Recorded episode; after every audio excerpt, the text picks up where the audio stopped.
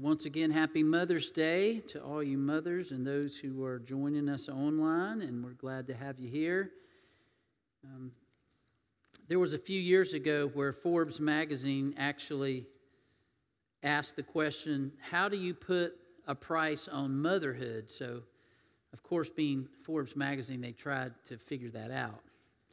So, they did a survey with uh, a group called salary.com of what they would come up with is the annual um, salary of all the work that a mom does. So they broke it down into 10 areas. And those 10 areas were daycare center teacher, CEO, psychologist, cook, housekeeper, laundry machine operator, computer operator, facilities manager, janitor, and personal driver. And they studied how many hours mom work, moms work in all of these 10 categories and what they would have to pay to outsource all those different uh, categories. and so they came up with, now this is several years ago, they came up with the average stay at home mom should make an annual salary of $112,962,000 a year based on a 40 hour a week base pay plus 54.7 hours a week of overtime. The average working mom should make an, a- an annual salary just for her mom role of $66,969 based on 40 hours of mothering duties and 17.9 overtime hours as well. So, as we hear those kind of things, moms, you go, yeah, that's what we do. That's what we do, right?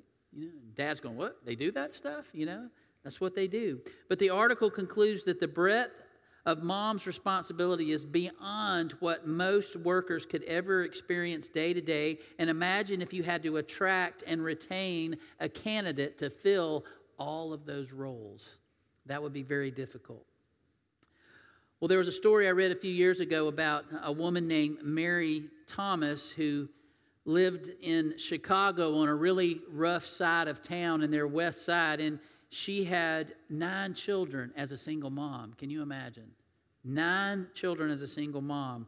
And seven of her boys were, uh, seven of them were boys, and they were constantly, as you can imagine, stretching the boundaries of their mother's tired authority and patience. And one day, as she opened her front door, there was about a group of about 20 to 25 gang members outside of, of, of their apartment.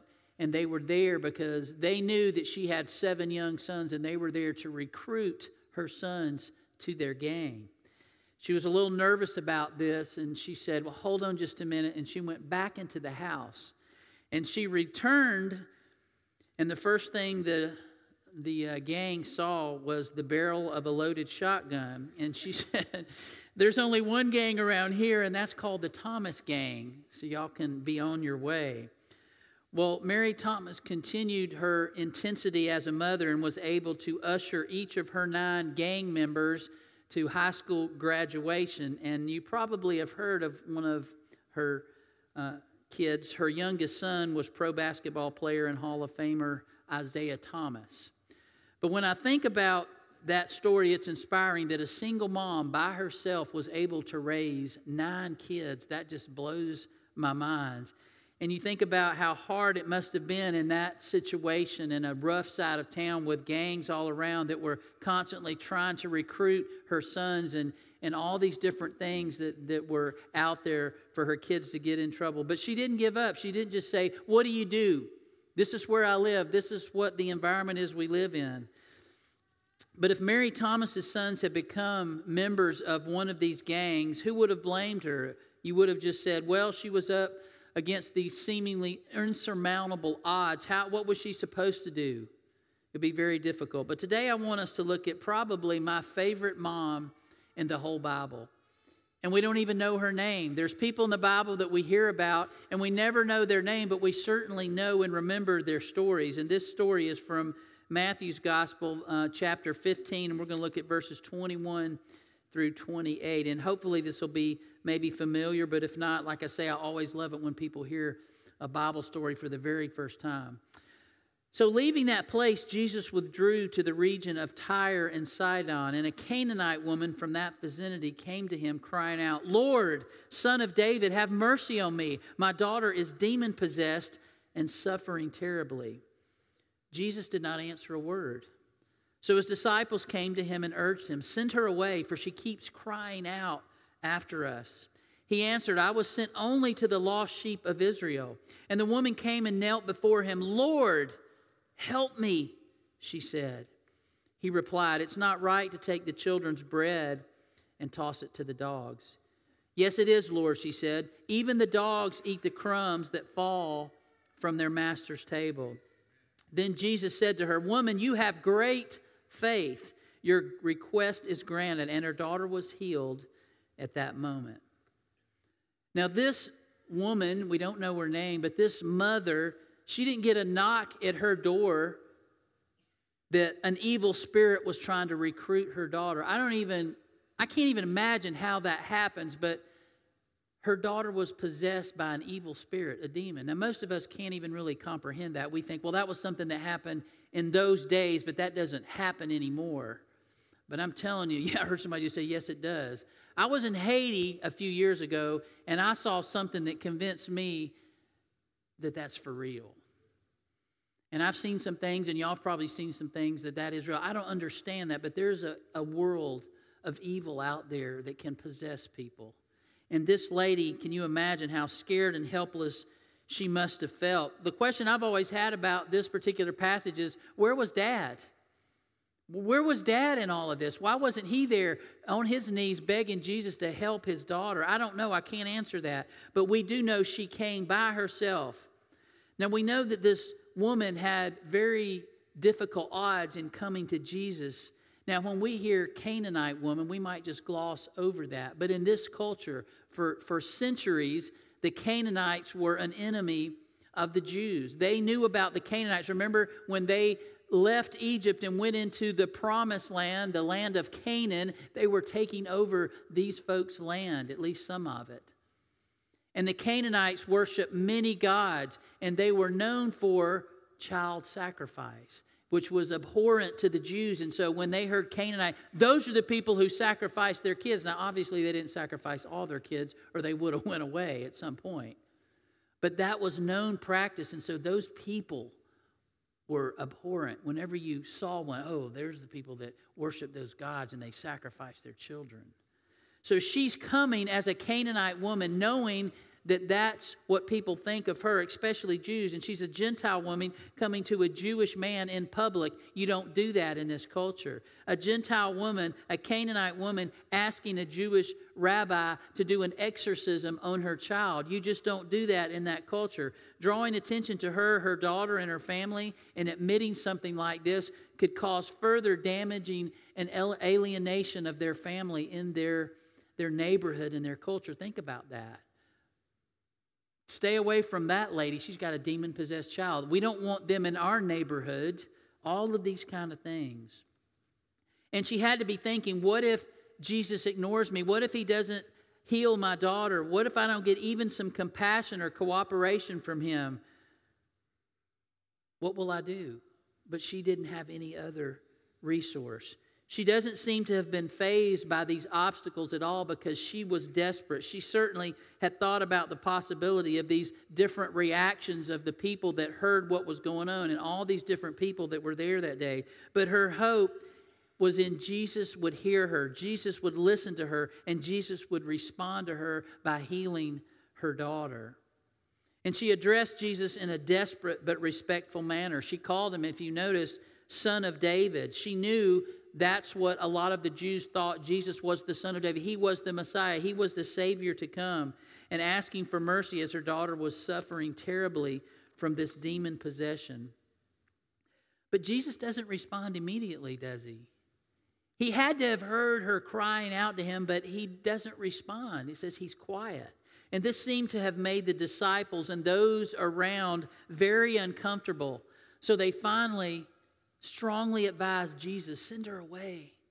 Send her away since she's so persistent. Why are they so ready to get rid of her? And they had seen Jesus heal others from demon possession. Even some of the disciples have been part of that, maybe even healing or driving out a demon that Jesus gave them the power to do that.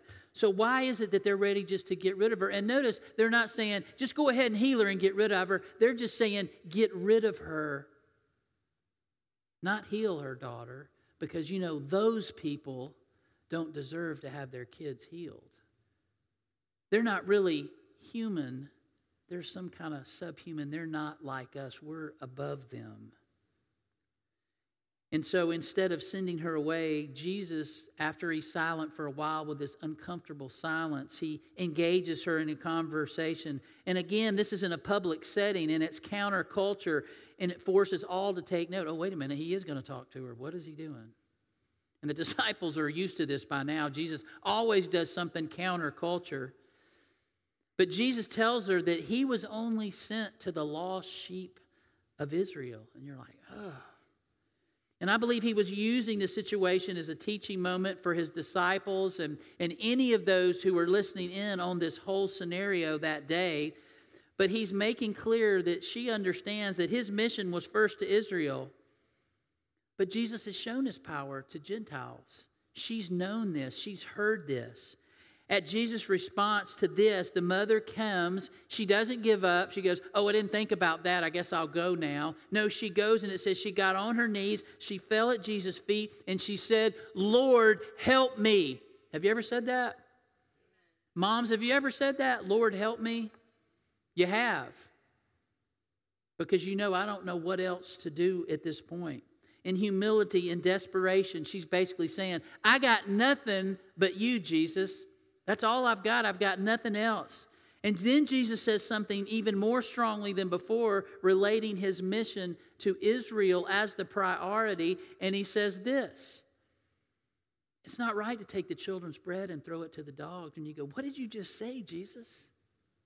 I mean, this is insensitive at best, and it's absolutely insulting at worst, referring to this woman and her daughter who's demon possessed as dogs and they shouldn't even have the bread from the table of Israel? What kind of comment is that, Jesus?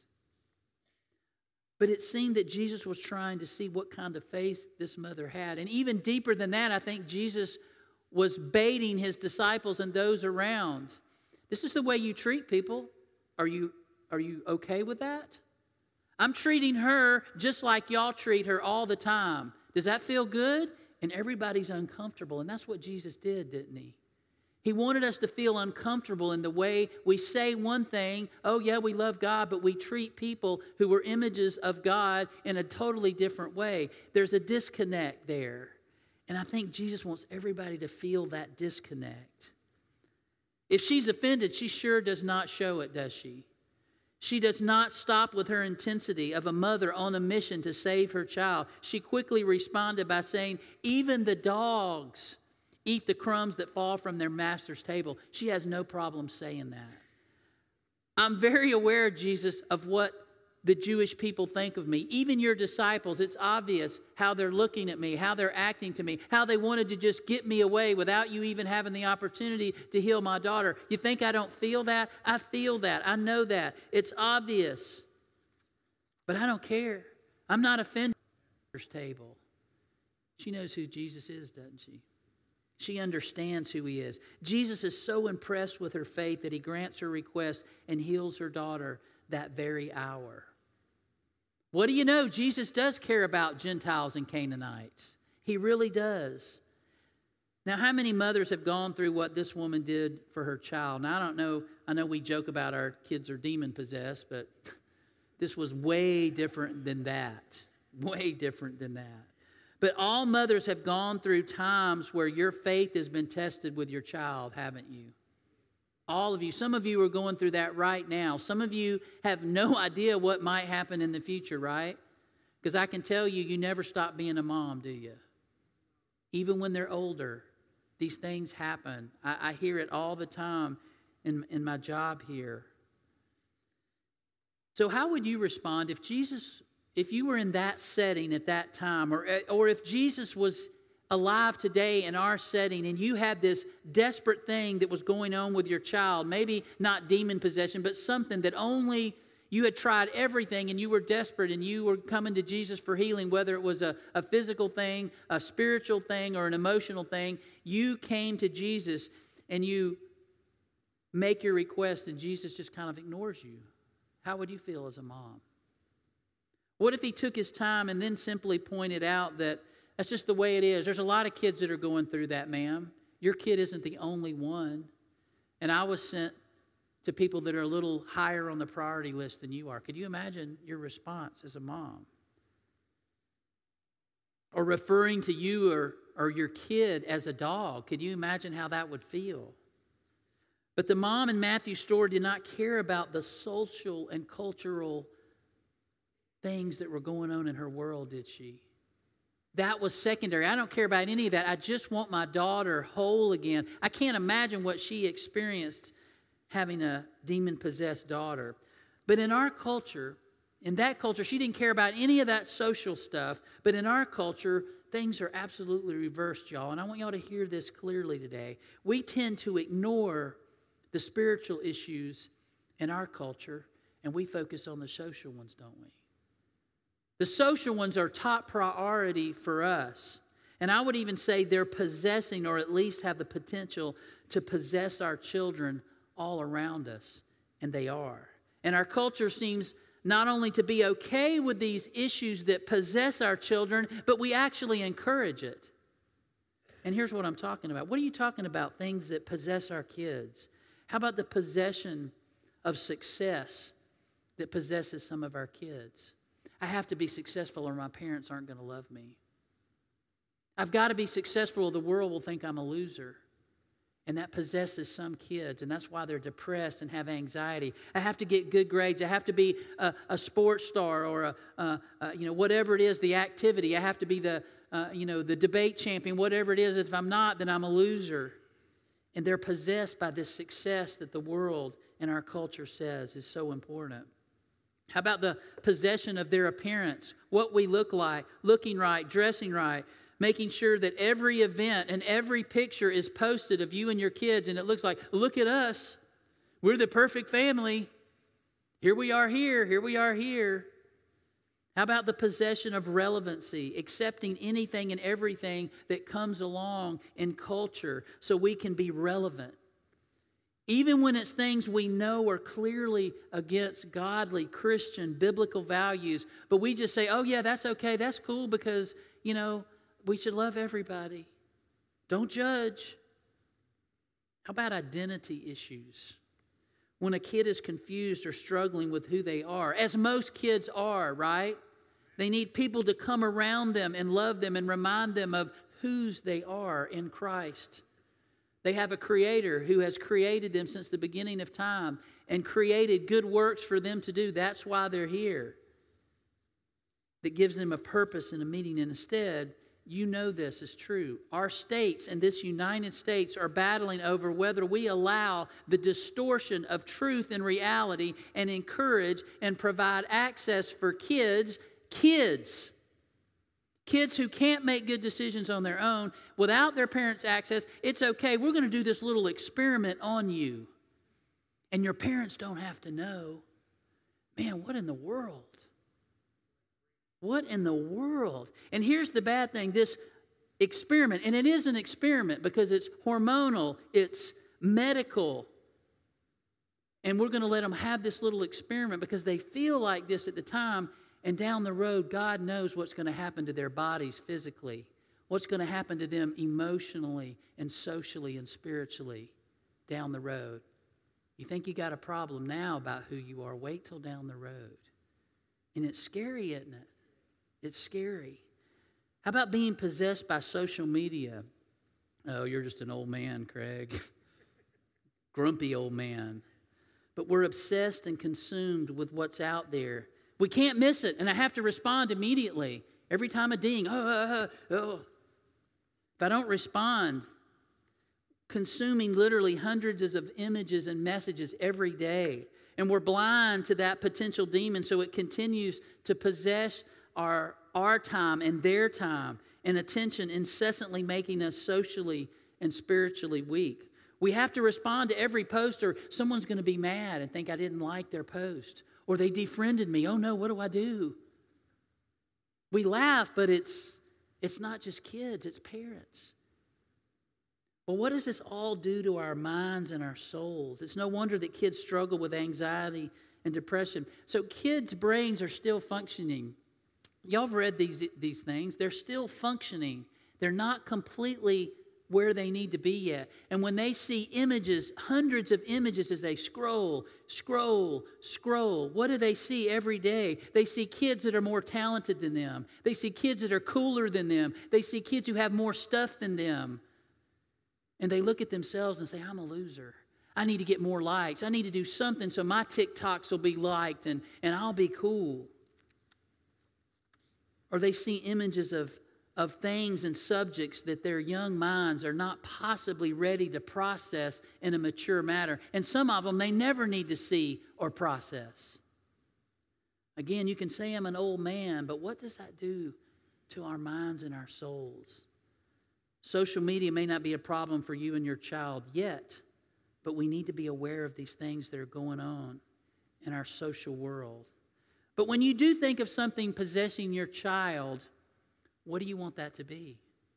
Do you want it to be their phone, really? Is that what you really want your kid to be possessed by? I'm embarrassed to say that my kids are possessed by their phones way more than I'd like them to be. And I think probably a lot of us feel that same way. Moms and grandmothers, your child's spiritual life should be first priority in their life, not their social life. Not that social life's not important, but it should not be the primary thing. What they need is the truth of God's word to guide them and raise them, not a, a smartphone and Snapchat or TikTok account.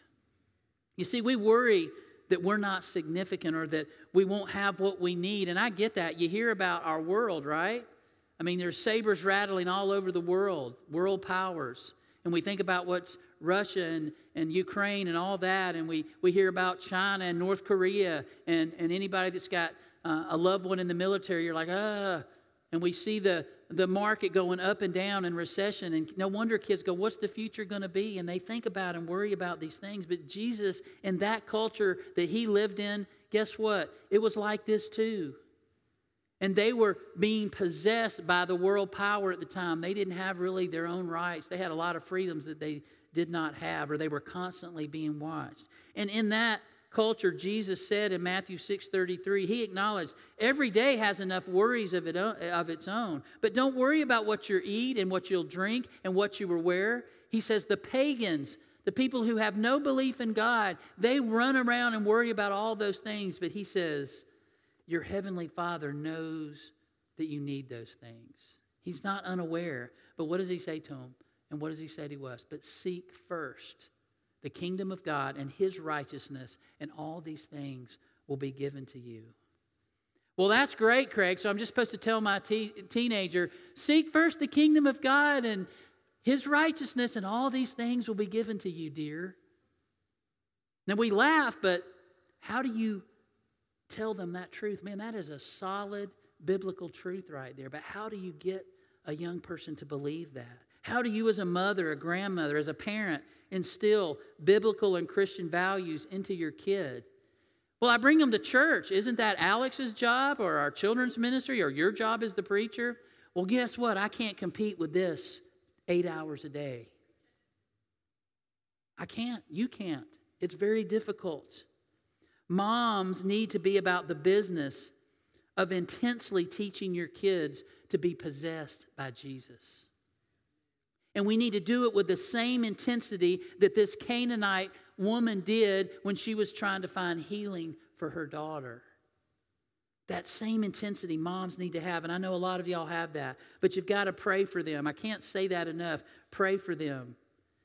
Your personal Bible knowledge and study needs to be important in your life. They need to see that. If you don't know God's values and you don't know about God's kingdom, how are they going to know about it?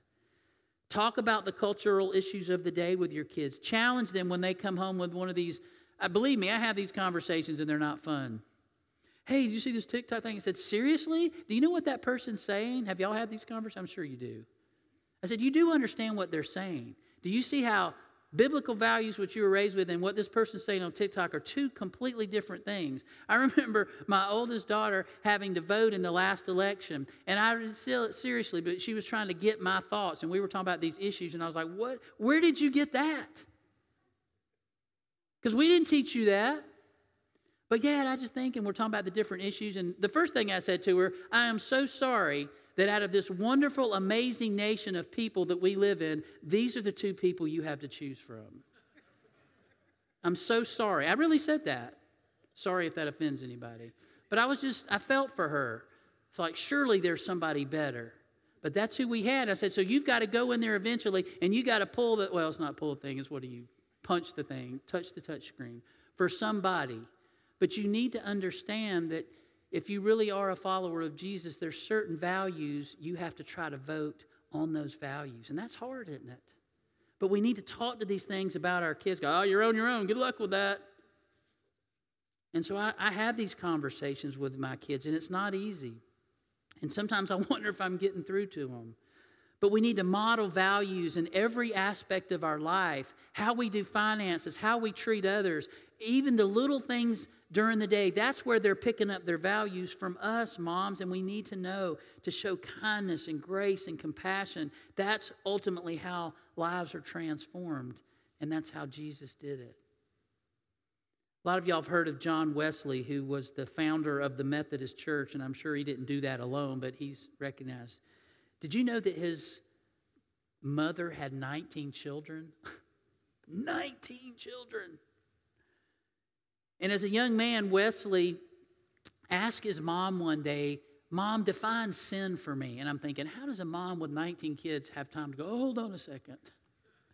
But this is in a letter she wrote it to her son. This is what she said Take this rule whatever weakens your reason, impairs the tenderness of your conscience, obscures your sense of God, or takes off your relish of spiritual things. In short, whatever increases the strength and authority of your body over your mind, that thing is sin in you, however innocent it may be in itself.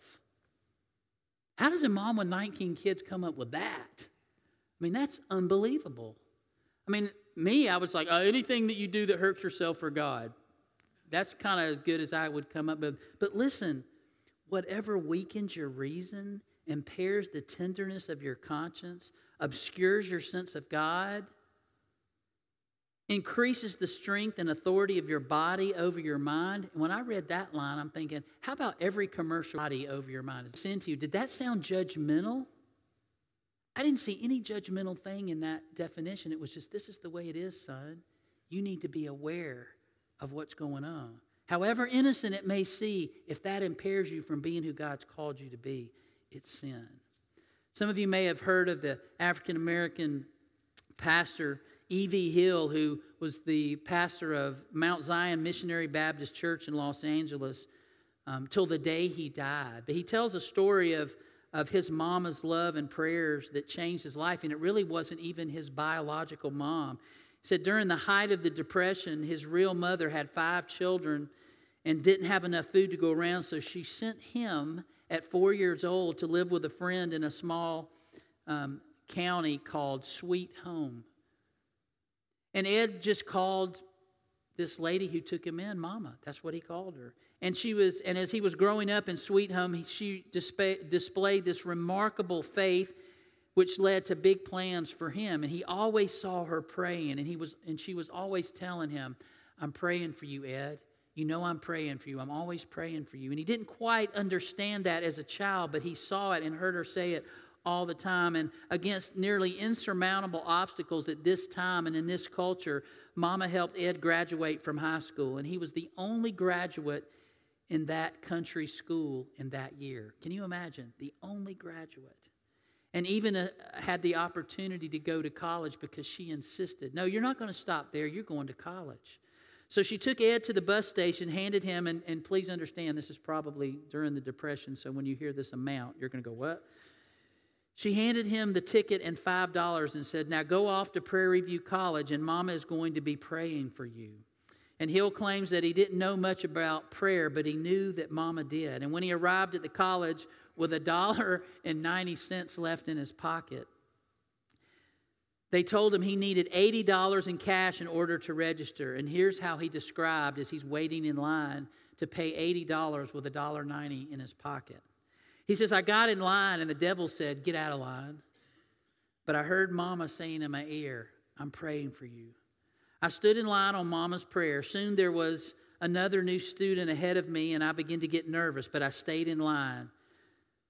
Just about the time the other student got all her stuff and turned away, Dr. Drew touched me on the shoulder and he says, Are you Ed Hill? I said, Yes.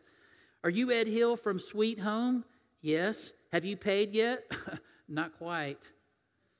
We've been looking for you all this morning. And I said, Well, what do you want with me? We have a four year scholarship that will pay your room and board, your tuition, and give you $30 a month to spend.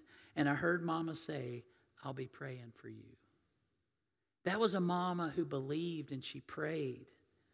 And you realize that E.V. Hill ended up being a preacher, went to Los Angeles, and he preached in that Mount Zion Missionary Baptist Church for 42 years until the day he died in 2003. Boy, Mama's prayers made a little bit of dent in his life, didn't they?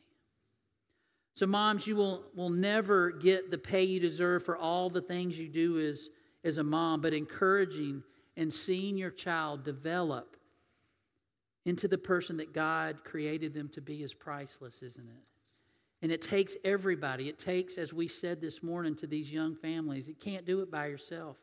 I'll just raise my hand and say, I'm thankful for all the mamas in the church that helped raise me over the years. Anybody else want to raise your hand on that one? Thank you. Thank you. Because it takes a lot of mamas to raise some of us, doesn't it? And I'm thankful for that. But this morning, we want to offer an invitation to maybe somebody that needs to name Jesus as your Lord and Savior. Maybe you're tired of all the, the social stuff. After a while, the social, trying to keep up socially, we realize what, what a joke that is.